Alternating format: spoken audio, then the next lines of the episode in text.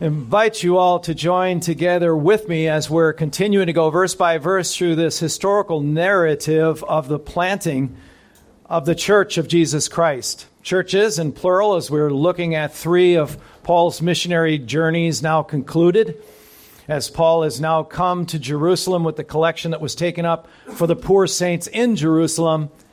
And once there, he was advised by James, the head of the Jerusalem church, the half brother of our Lord, to be participate in a very Mosaic, very uh, uh, Judaic law of taking a vow to show, to demonstrate to those that are there in Jerusalem, particularly the Pharisees and those who have been offended by what he's doing as he's going around giving the gospel of just Jesus Christ, saying the Messiah has in fact come and we've put him to death. He does all of those things perfectly. They falsely accuse him. There's the angry crowd surrounds him. They start to beat him up. And of course, Claudius Lysias, the tribune, who's head of the with a thousand soldiers that are assembled there in the Antonia fortress in Jerusalem, witnessing these things, quickly descend the stairs down into Jerusalem there to the Temple Mount area and rescue Paul. And they're trying to find out what the charges are. It's a cacophony of, of shouts, and nothing makes sense. So they simply chain Paul, take him back to Antonia Fortress. And Paul asks one request of Lysias May I respectfully address the crowd? And so we hear his first defense that he gives on the steps he addresses Lysias in high level intellectual Greek, which impresses Lysias, and he gives him, grants him permission. He turns to the crowd and he addresses them in Hebrew, which would be the Aramaic, and they're impressed at that. So Paul is not a lightweight in terms of his intellect, his understanding of Judaism, but he's being falsely accused here. And so he addresses the crowd. Well, this is his fifth defense that we're on now. We're in chapter 26. We're working through what is arguably, perhaps decidedly, his most well crafted apologetic. It's interesting to see as we've gone through these different defenses why did the Lord put all of these defenses one would have sufficed. It's because there was so much to glean in these different settings as he had a different audience, whether it was a Roman governor, Felix, or Festus, or it's the Sanhedrin that he stood before when he had his mouth slapped for not showing enough respect. Whoever he's standing before, and in this case, he's standing before Herod Agrippa, the famous, the infamous rather, Herod line and he's there with Bernice, not only his wife, but his sister. And we went into looking at the family line to see how corrupt the Herod family really was. But Herod thinks very highly of himself. Obviously, he comes with all pomp and circumstance. He shows up. Felix had been dismissed. Is the first governor that Paul was whisked away to avoid as Lysias brought him down to Caesarea from Jerusalem so that he wouldn't be killed by those 40 Jews, zealous Jews, who took a vow not to eat or drink until Paul was dead. And Lysias says, Not on my watch. Whisked him out. He became, of course, aware providentially through Paul's nephew, of all things. God does some of his most impressive things through small means, doesn't he? Which really manifests his glory, doesn't it? So Paul's down in Caesarea, meets with Festus, or meets with Felix to begin with. Felix is just as corrupt as they can be. He wants to extort money from Paul. He's hoping to get paid off. He's got him in under house arrest at the palace there in Caesarea, giving him certain liberties and allowing his friends to come and minister to him. And Paul's not doing that. He's not cooperating. But Felix also wants to do a favor to the Jews, so he leaves him locked up. He leaves him locked up for two years until he's finally dismissed. He's corrupt. He's finally dismissed as a governor. Festus replaces him. And then in, when Festus talks to him, he doesn't know what to do with him because he's like, this is a theological issue between the Jewish hierarchy, the Sanhedrin, and, and, and the Apostle Paul. So this is out of my league. Well, in comes Agrippa. The Agrippa family line are Jewish, you'll remember, corrupt as all get out, but they were very, very astute in Judaism. And Agrippa himself was said to be expert in Jewish law. So you can imagine Festus's elation to see him come in with his whole entourage and all of his splendor. And so in his pride, he said, I will see him. I'll talk to him. And he's thinking in his mind, we can surely assume I'm going to be able to straighten this out. So we're in the middle of Paul making his greatest appeal, his most well crafted appeal, very uh, wise strategically, because he knows Agrippa is, is Jewish. So he's giving him a more elaborate defense. He's treating him with respect. He's gone through, last time we looked at verse 1 through 11. He gives them his whole pedigree, his whole background that they are all aware of. That is, his accusers. They all know that I was a Pharisee of Pharisees. Uh, this is all well documented. I know these people, they know me. So these charges are false. I've never been against Moses. I'm not preaching against Moses. I'm saying, in fact, the things that our fathers have said from the beginning, and that is the long awaited Messiah has come. He's come. But they don't want to hear that because they put him to death. They've got their religious niche carved out and they don't want it disrupted. It gives them power, grandeur, respect. It makes them feel good about themselves. And so that pride went over the top in that group of 71 on the Sanhedrin, and now they want him killed. So Paul's saying, For what? For what? This is these are things, and now I stand here, verse 6 of, of chapter 26 from last week. I stand here on trial because of my hope in the promise made by God to our fathers. That's their issue. It comes from Moses. I'm not rejecting Moses. That couldn't be further from the truth. Verse 7, to which our 12 tribes hope to attain. This is our long awaited expectation as they earnestly worship night and day. And for this hope I am accused by the Jews, O king. Why is it thought incredible by any of you that God raises the dead? Is that too hard for him? You know better than that.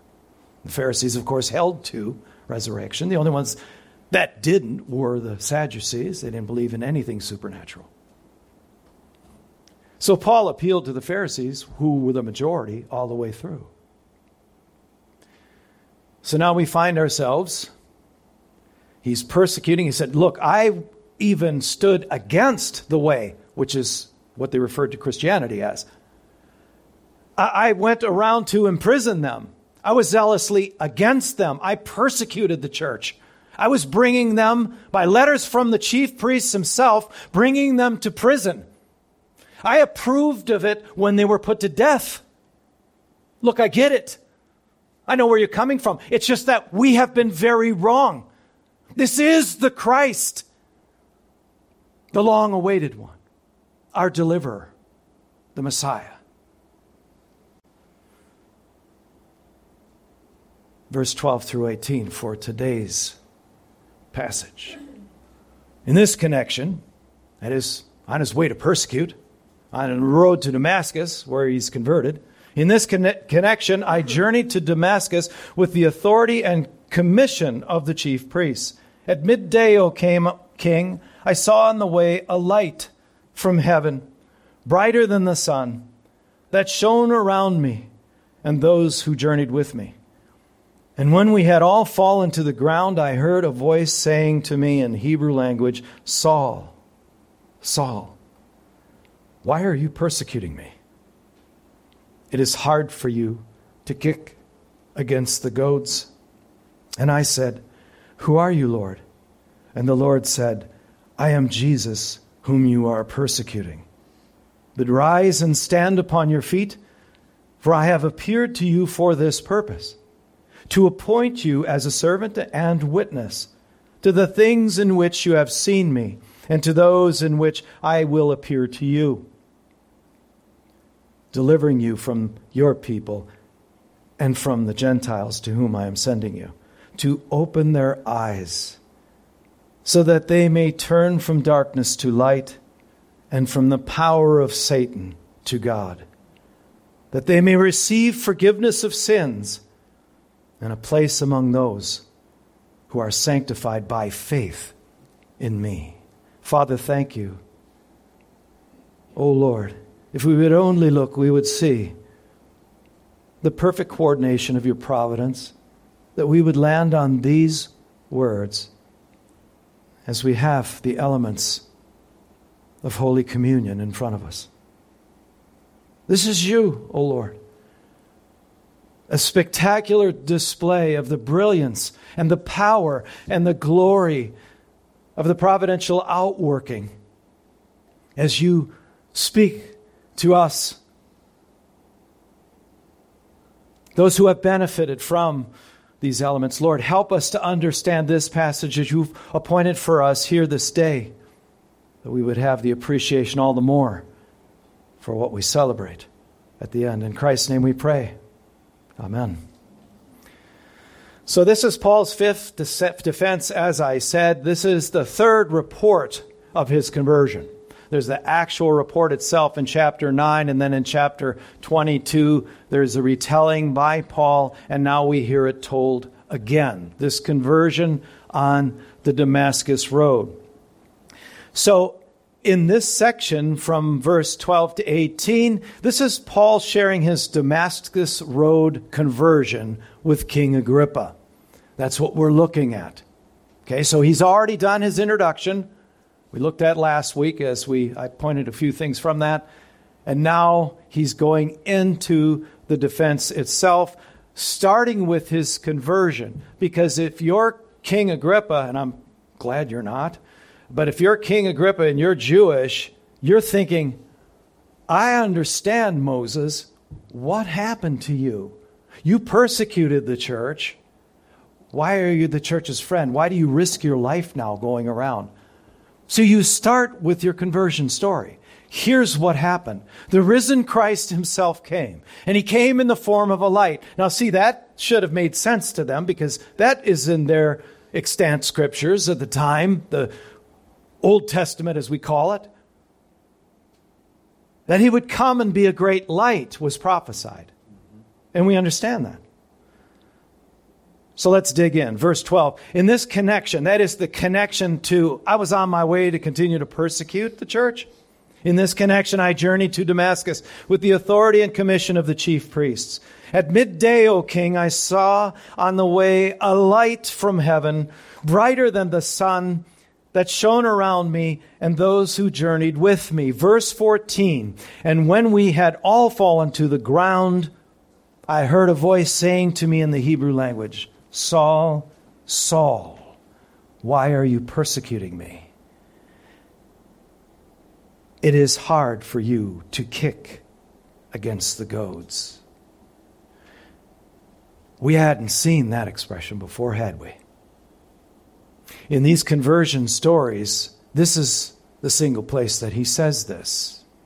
What does this mean? This should captivate your attention. And so this morning, we're going to focus on that expression as it shows up here and what the significance of that is. What does Jesus mean by that? And then we're going to look at another word that shows up three times between here and the end of his testimony, and that is the idea of light. So let's start with this somewhat enigmatic, enigmatic statement. It's hard for you to kick against the goads? Well, first of all, we need to understand that this was a common expression in Greek and Latin. So this would have been very familiar to all that are listening, not only the Romans from their Latin experience, but also to the Greek speaking Jews and all the rest. They would have known what that meant. Goads, of course, were used by cattle farmers or those that have oxen that pull carts, uh, they would have sharpened sticks. And whenever the oxen wasn't the ox weren't going in the direction that the farmer wanted them to, they could poke them with this. And it was a little jab, and they felt it. This is a sharpened stick being stuck into them. And obviously from the backside, because at sometimes if the ox is irritable enough or upset enough or surprised enough or objecting enough, they will kick at the farmer. They will kick at the farmer and in some cases end up kicking the goad themselves, which has to increase the pain overall. I'm sure you would agree. To kick back into the very instrument of pain that was meant to direct them in a certain direction. Being that stubborn that they would not only not do that, refuse to do that, but kick against that pain even though it inflicts more pain. Well, this is apparently Paul's life. That's who Jesus is speaking to. So we understand that God often, to make this practical for us, what does this have to do for us? We, we understand this principle, at least I hope we do. That God often allows us to struggle at times, enduring very painful things that occur as a circumstance of the choices that we're making. Whenever they're contrary to His will, we do it anyway. And when circumstantially we have the goad of God, if you will, letting us know that we've gone in a direction that He's not really leading us, we can kick against it, can't we? We can show our opposition, can't we? The scriptures use other expressions. We raise up the head. When the Bible uses that, it expression or stiffen the neck. It means when God is trying to put his yoke on us so that we would follow him, we resist, we buck, we stiffen our necks, we resist the goads. We, we can become angry, in fact, over these kinds of things. So we endure the consequences. So they would have understood this because in Greek and Latin literature, it meant that you're, res- you're resisting one's destiny or you're resisting what the gods, and this would have been, of course, understandable to the Romans, gods plural, were trying to get you to do. It's very common. So you're fighting the will of the one who is trying to direct you, lead you. So we've met, the will of God often meets with the iron obstinacy of the fallen human will or of the heart. And it's a formidable foe at times, isn't it? It can be. We should never underestimate that. Proverbs 13, 15, and I like it in the King James. The way of the transgressor is what? Hard. We transgress. Transgress, a transgression is, there's, Bible has different words for sin, where hamartia, translated sin, typically means missing the mark. Transgression means knowing where the line is of God's law and deliberately, knowingly stepping across it. So, the way of the person who does that, resisting the will of God, is hard. It's hard. Why are you kicking against these things? Jesus is saying to Paul. Is that not hard for you? This word hard, ithon in the Hebrew is means rough, rugged, and enduring rut. Those who resist God's will act as though they know better than God, don't we at times? It's either that or we resist because there's some desired outcome that we want, we lust after, we long for. And so we know we're going against the will of God, and we do it anyway. That's what this has in mind. But the way that we've chosen when we do that becomes increasingly and increasingly what? Difficult, doesn't it? Becomes hard. And so these, these verses, these principles speak to us. The way of doing things your way instead of God's, you could say, is difficult, isn't it? Paul, you're, you're persecuting me, is kicking against the Father's will altogether in terms of putting, imprisoning and putting to death those who are Christians. Augustine said, I was held before conversion not with an iron chain, but with the obstinacy of my own will. End quote. That's an honest confession, isn't it? Nobody made me do it. I like it when, as, when we're kids, we say, Well, he made me do that, right? You made the decision yourself. Wretched indeed is the creature who must rid himself of every thought of God and eternity. We, we often must bludgeon our senses with intoxicants and, and turn up the volume on our amusements to shut that out.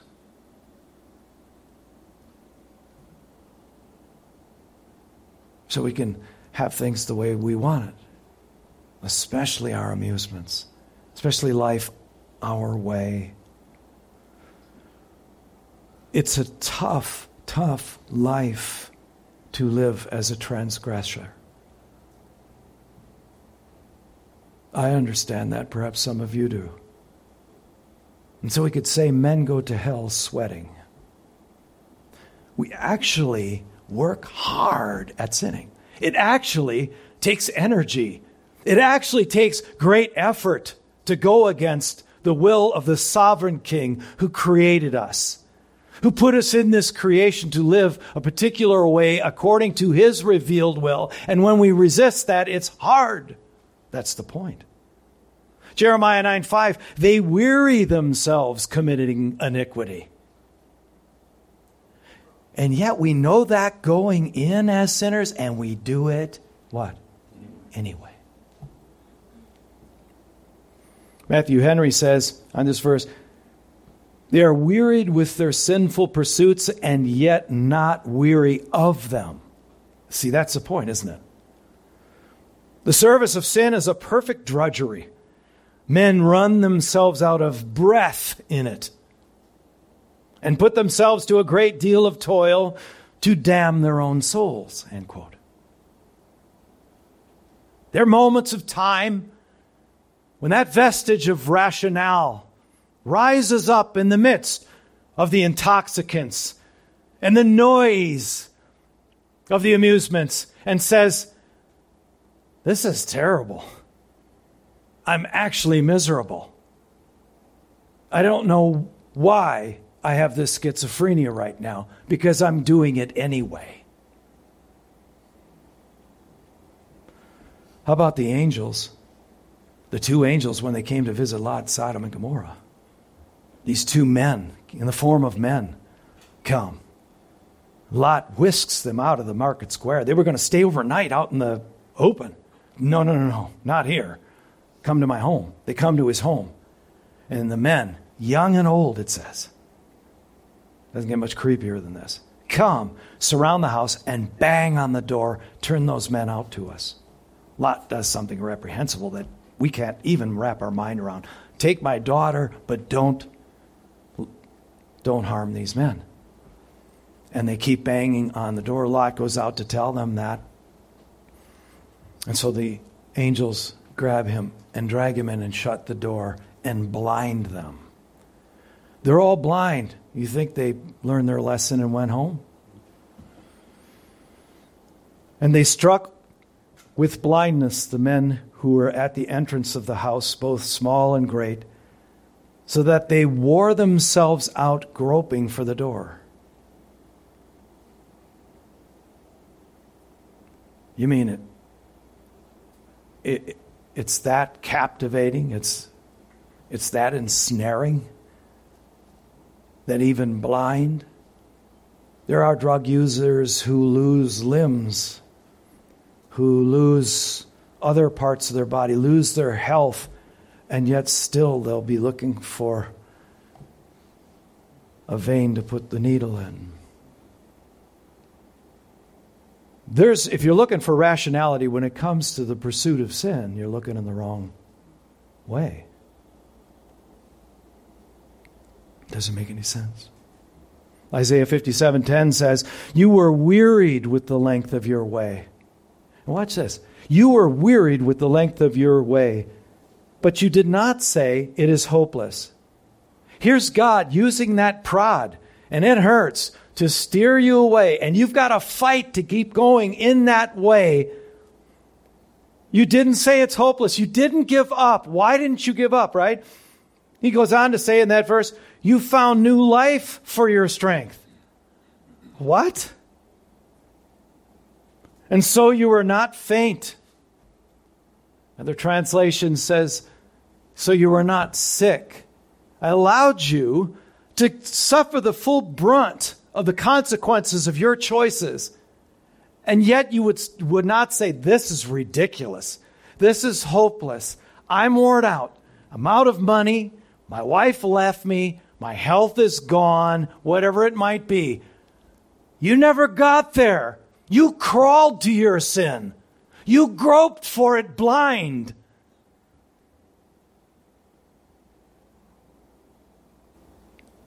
Praise God for the grace when the light comes, yeah?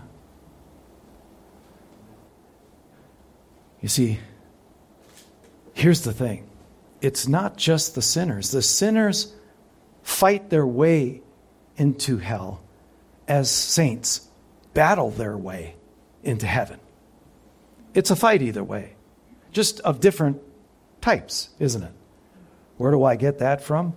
Well, Matthew 11, 12. From the days of John the Baptist until now, the kingdom of heaven has suffered violence. Oh, that's for sure. And Saul was afflicting it at the time. And the violent take it by force. Or as Luke 16 16 puts it, the good news of the kingdom of God is preached, and everyone forces his way into it. Why? Because it goes against the grain of our desires, because it has to fight this fight with our flesh, because doing good doesn't come natural to us. It's not our nature. Our nature is to serve whom? Ourselves. That's where pride produces all manner of sins, as we talked about in the first hour. Acts 14 22. Through many tribulations, we must enter into the kingdom of God. So, the kingdom of God, the kingdom of heaven are synonymous, same thing. The kingdom of heaven suffers violence, the kingdom of God suffers violence. Uh, by all of those that are opposed to it. And that used to be Paul, then Saul. Fighting against it, fighting even though it's wearing him out. He gets this energy from where, you have to wonder? From his fallen nature. People are never so bent as when they can't have something their way, especially when they're going up against something that they oppose. Even though in the heart of their hearts they might be thinking, this is wrong what I'm doing. They fight anyway. It's an amazing principle.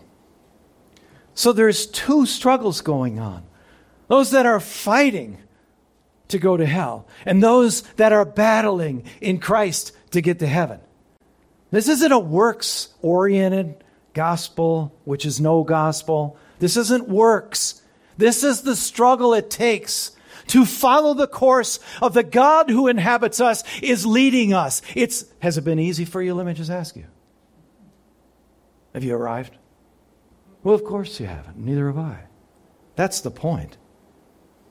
The difference is this. The difference is, I think, at least in this statement from John 16 33, Jesus said, I have said these things to you, that in me you may have peace. In the world, you have tribulation. This is definite. Uh, this is indicative. This is a fact. You can't change this fact. But take heart, what? I have overcome the world. That's the difference. But listen, friends, that's all the difference in the world, isn't it? So in Christ, we're able to be called overcomers. Yes. But there is a struggle, isn't there? That remains. But yet we have the peace. We have the Prince of Peace himself who resides in us, who says, That work that I started in you, I promise I will complete. I will get you from this point to the point of your homegoing. I will get you there. Praise the Lord. Praise the Lord. So we can endure the struggle. Paul understands the difference, doesn't he? Listen to Isaiah 5:18. Woe to those who draw iniquity with cords of falsehood, who draw sin as with cart ropes. Cinch me up. Oh, you don't have to. I'll do it. You want to pull that thing. You know it's going in the wrong direction. Yeah. Put it on. I'll bend my head down for that yoke.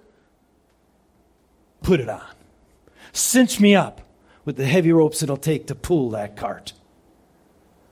See, there's, there's no sanity to sin, there's no rationality, there's no reasonableness to it. It's insane. Why we would do that, especially when we've been given consciences that are either accusing or excusing us, Romans 2 15, when we know there's a God, when we know He will judge, every human being understands that, even though they live in denial of it. Why we would do that. So, like brute beasts, men living against the will of the Creator yoke themselves to a heavy load. Proverbs 5 2 is similar. The iniquities of the wicked ensnare them and he is held fast in the cords of his sin. Edward Young, commenting on Isaiah, says this The cords are those which consist of vanity. You, you know that what you're doing when you sin produces nothing good, and yet we do it. It's the vanity of it all expressed eloquently, of course, in Ecclesiastes. This is all vanity. I'm going to do it anyway. I'm going to stay in this world. You're going to stay in that world, yoked to that cart, pulling that through, when you know there's the hope of heaven, when you know there's another place that's promised people who will simply confess that they are sinful and in need of a Savior. You would do that? The Bible says the majority are saying what? Put it on. Put it on. Oh, and those of us who've had those lines cut free are looking at our loved ones who say, Put it on. And we're saying, What, what do you think? We, we, we reason with them. And like I said, how far does that go? We give them everything we've got. We hope that they see a lifestyle that's free from that. Yeah, but you struggle. Yeah, I struggle, but, but I have the peace of Christ in me. He's overcome the world, and He that is in me allows me to overcome this world. His way is no longer burdensome to me, it is my joy and my delight. going on with Young. By means of vanity, men are dragging iniquity after them. Vanity, he writes, is nothingness. It's actually destroying you, it's actually killing you. It is without being in reality, it is the lie. It is the lie. With the lie, men draw iniquity after them by means of the falsehoods which characterize his life. The transgressor is bound to a cart of iniquity and drags this cart after him. Some men strain and struggle to accomplish a good end. Iniquity is a severe taskmaster. End quote. So that's the rank pagan with his ropes and cart that he pulls. But it occurred to me as I was thinking about these things that there's other religions that have their ropes that they pull, right? There's those religions, all the other ones that aren't religions that have a gospel of grace by faith in Jesus Christ alone. They have other forms of dealing with the sin that they know they can't rid themselves of. Case in point, the Catholic form of penance. So you can relieve yourself from those iniquities as you confess them to the vicar, which means substitute for Christ, if you're comfortable doing that, the priest, and the priest will give you so many things that you can do by way of penance to assuage the guilt. It reminded me that just thinking about that reminded me of a movie uh, that was uh, it. It had won awards back in 1986. Some of you may have seen the movie The Mission with Robert De Niro and Jeremy Irons. You can't recommend it because it's all Catholic theology, because this is set in, I don't know, the 15, 1600s. And the Catholic missionary priest is in some faraway tribal kind of place. The, the movie was shot in Argentina. And so there were tribes people there that the mission, the Catholic missionary was there, the priest, uh, to convert to Catholicism. And the character name that De Niro had was Rodrigo. And Rodrigo had the full knight's armor, he had the sword, the whole nine yards.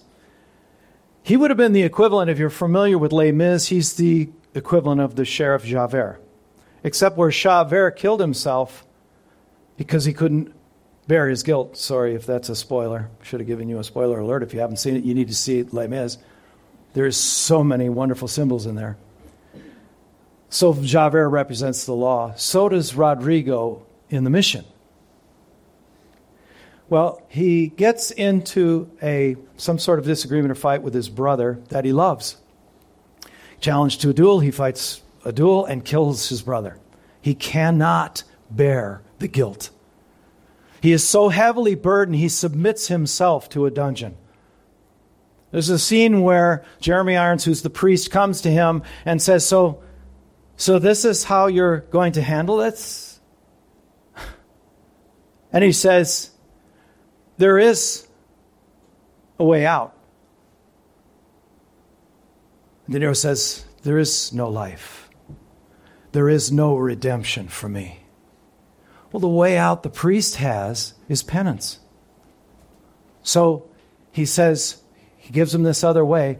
So De Niro spent a good part of the movie he takes all of the trappings of his former life as an armed, whatever his role was, all of his armor, his swords, all of it. He put it into a big rope mesh bundle, and he took a big thick rope, he put it over his shoulder, and he kept trying to climb these very, very steep cliffs, dragging this bundle from his former life. And there was a waterfall nearby, so it gets real slick, and he's soaked, and he's soaked with not only water, but sweat. He can barely get up this steep hill, and he's dragging it. And then he'd, at some point, slip and fall all the way back down again. And he'd start right back up again.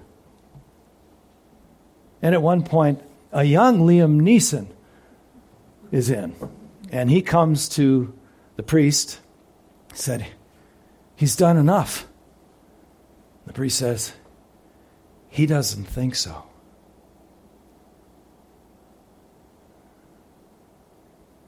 How long will you drag the cart rope of that penance? How wrong headed that is when Christ did all the doing for us. how much of your life will be spent living in the sins of your past, suffering those sins over and over again, as though you were putting Christ to his death over and over again, declaring its insufficiency. How long?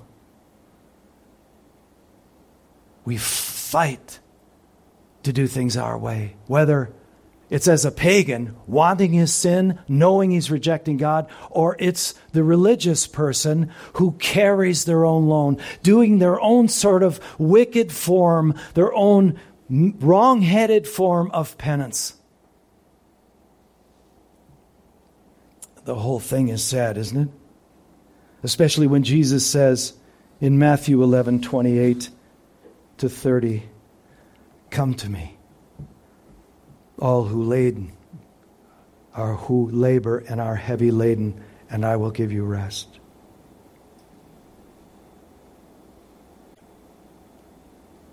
Take my yoke upon you and learn from me, for I am gentle and lowly in heart, and you will find rest for your souls. Oh, sweet rest. For my yoke is easy, and my burden is light. Come. We're not at the altar call yet, so don't get excited. We've got more to cover. So, though man, we understand that though man weaves the cords of his own sin, he is incapable of setting himself free of them. That's the point. Through this human effort, through some religious misunderstanding, like penance, they become the cords of his own undoing if he never makes it to the cross, where Christ was before him and says, I've taken those cords on myself to set you free. Only Christ can break the cords of sin and its consequent guilt. Paul receives commission, his commission from the Lord in our text, verse 15. And I said, Where are you, Lord? And the Lord said, I am Jesus whom you are. Who are you, Lord? And the Lord said, I am Jesus whom you are persecuting. But rise and stand upon your feet, for I have appeared to you for this purpose, to appoint you as a servant and witness to the things in which you have seen me and to those in which I will appear to you. This servant and witness is his call. This servant and witness is our call. We are both servants and witnesses. That's who we are. We pick up where the disciples, where the apostles left off, who picked up where Jesus left off. His work continues to go on. But we must ourselves not only understand the gospel, we must appropriate it and that is a full understanding of grace and setting yourself free. Verse 17 delivering you from your people and from the Gentiles to whom I am sending you to open their eyes so that they may turn from darkness to light. There's our word. And from the power of Satan to God, that they may receive forgiveness of sins and a place among those who are sanctified by faith. We would shout, By faith alone, O Lord. By faith alone. I have nothing to offer your cross. I have no business carrying on the punishment. You have done it all. Your suffering is sufficient. There is a life that we can live, dear friends, where we are set completely free from the guilt, from the burden.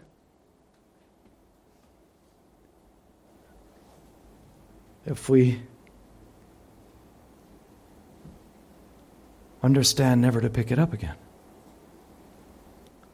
So, this is the central point. This is the pinnacle of his speech right here so that, purpose clause, so that what? They may turn from darkness to light. He has delivered us from the domain of darkness and transferred us into the kingdom of the Son of His love, in whom we have redemption, the forgiveness of sins. Who are we to pick these things up again? Paul gets this now. He's devoted to it. After Damascus Road, he's got it. That light came, and it takes a light because we are dead and blind in our sin. It takes a light that, as in one description, it says it's brighter than the noonday sun. It's going to have to be to pierce this darkened heart, to turn me around. So, this light from heaven we see three times in this passage from verse 13, verse 18, and we'll see it again in verse 23. Look for repeated themes that speaks to their significance. There is a light that must shine. Let's go from there. Suddenly a light shone from heaven around him. That's his actual conversion experience in chapter 9, verse 3. To the crowd in Jerusalem, that first offense, he says, a great light from heaven suddenly showed around me. Chapter 22, verse 6. And it's repeated again three times in our passage. Unregenerate are dead and they're blind. They need to see the glory of the face of Jesus Christ as it shines through those who he inhabits. Can't do that if we're living out some wicked form of legalistic self punishment and self fulfilling atonement. You talk about irrational, you talk about insane, especially to those who understand the sweetness and the freedom and the gift of the gospel itself. 2 Corinthians 4, we understand, though, from verse 4, don't we? In their case, the case of the unbeliever, the God of this world has blinded the minds of the unbeliever to keep them from seeing the light of the gospel of the glory of Christ, because that's the key. That's the point in all of these repeated, repeated tellings from the apostle Paul. The light of the gospel of the glory of Christ, who is the image of God.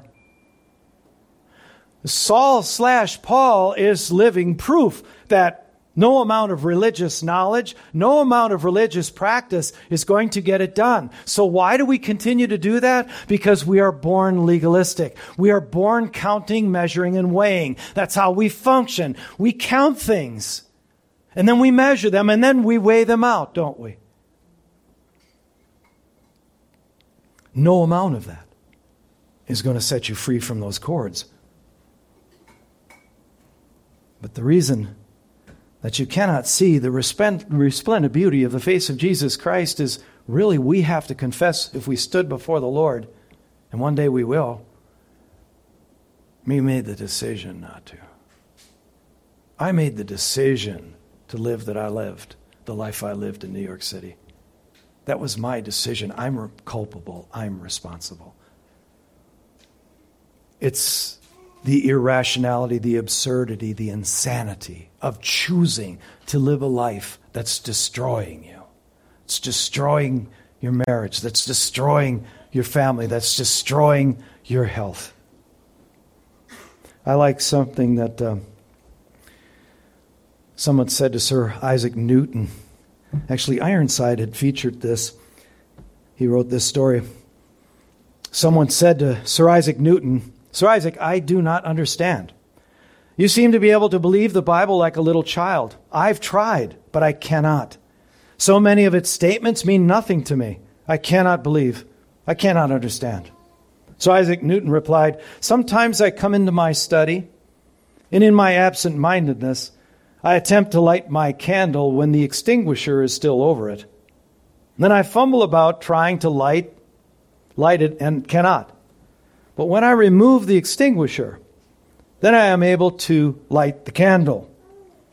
I'm afraid the extinguisher in your case is your love for your sins. It is deliberate unbelief that is in you. That is deliberate. It's not because you didn't come up with a wise enough or clever enough gospel presentation that they rejected you. It's because of their unbelief, which is willful. That's the point. He goes on to say here Turn to God in repentance. Be prepared to let the Spirit of God reveal His truth to you, and it will be His joy to show the glory of the grace of God shining in the face of Jesus Christ. End quote. He said through Isaiah in 49 6, I will make you as a light for the nations, that my salvation may reach to the end of the earth. There are only two realms of existence in the world. There aren't three categories, there aren't four. There's only two darkness and death, and the light of life. One or the other. You're in one of those categories right now. John the Baptist said in Matthew 4:16, "The people dwelling in darkness have seen a great light." That's the point. That's key. That's central to the gospel. They need to see. They need to see because they're blind. How does he shine that light? Well, he told us already, I've appointed you as a servant, as a witness, Paul, now go witness. And if you witness accurately and live the life that I've called you to, watch what I do. Because it's not the glory of Paul that would save any, is it? Or you or I.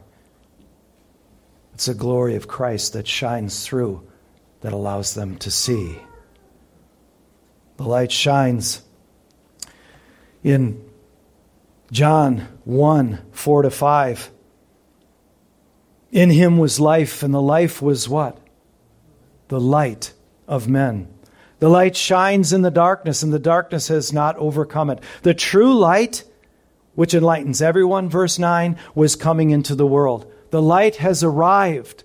That light has been handed off. He has to go be with the Father, but I'm going to send another. That was the beginning of the book of Acts, remember? So the Holy Spirit will now descend upon you. He will dwell in you. He will illuminate you, if you will. The Spirit of the living Christ lives within you, and you vocalize His words. You use, you use the ability you have with language to express His thoughts. You, you use words to articulate the gospel. You allow the example of your life, how you live it, to be the legitimacy that there is a God and that there is a Christ. I am the light of the world, he said in John 8 12. I am the light of the world, and all those who follow me will no longer walk in darkness, but will have the light of what? Of life. Of life. In chapter 12 of John 35 to 36, the light is among you for a little while longer. Walk while you have the light, lest darkness overtake you. The one who walks in the darkness does not know where he is going. Why should we fault them for something they cannot help themselves? Will we stop judging them? Why should we stop judging them? What do we always say? Because what? They've already been judged. They should have our pity, our sympathy. But, as I said, out of the womb, we're judgmentalists, we are legalists. While you have the light, believe in the light, he says further, that you may become sons of the light. You need to be the little lights, if you will, of my, the light of my glory lived out in you so other people can see me because now they can't. I had someone do that for me. Paul is sending Paul to be this witness. Verse 18, he says, to open their eyes so that they may turn from darkness to light and from the power of Satan to God and from the power that they may receive forgiveness of sins and a place among those who are sanctified by faith in me. And then 2 Corinthians 4, as we're bringing this to a close, 4 verse 6 For God, who said, Let light shine out of darkness, has shone into the hearts, into our hearts, to give the light of the knowledge of the glory of God in the face of Jesus Christ. That's the point of the gospel. There it is. We memorize other verses that might articulate it. in other ways, this is what has to happen. This is what was prophesied would come. The light of the glory of God is coming. I know who you are, said Martha. You are the Christ, the Son of God, who is coming into the world. That's right. In John 11. In the chapter before that, in John 10, he says, I am the door, right? Everyone who enters by me will be saved, and they will come in and go out and find pasture. I am the light of the world. John 8:12. Whoever follows me no longer walks in darkness, but walks in light. To proclaim Christ crucified and risen. For the forgiveness of our sins, to bring the light of the gospel to sin darkened minds. This is our privilege and our pleasure that they might be able to see the glory of God in the face of Jesus Christ. Someone wrote, I heard the voice of Jesus say, I am this dark world's light. Look unto me, thy morning shall rise, and all thy days be bright. I looked to Jesus, and I found in him my star, my sun. And in that light of life I'll walk till traveling days are done. Have you seen him? Will you testify to what you've seen? Do you have the light of Christ shining in you? Have you received the forgiveness of your sins? If you're trying to work that out, in sort of a balance sheet of good works over against things you've done wrong, or how we compare and measure ourselves with other people and say, well, at least I'm not as bad as.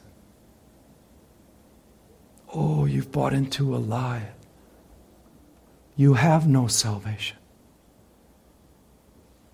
Because Christ has completed it all. He's paid it all. And it is His glory, not our own, through our good works that must shine through us that they might see the resplendent face of Jesus Christ, the glory of God. Let's pray. Father, we thank you so much for this, the, the glory, the beauty of this gospel that you've given us so freely, the greatest gift ever given, given. And it is a gift, O Lord. We need to remember it is a gift that you've given us freely, sacrificing your own Son that we might be forgiven. What a treasure. What a joy it is. Oh Lord, help us to refrain from things that come natural to us, which are legalistic ways of avoiding the cross, thinking that I'm sure it'll work out all right. I, am sure it'll be okay. I'm not that bad. Lord, if we've sinned in one place, we've, we're guilty of the whole law. That's how this works. And Lord, you know that.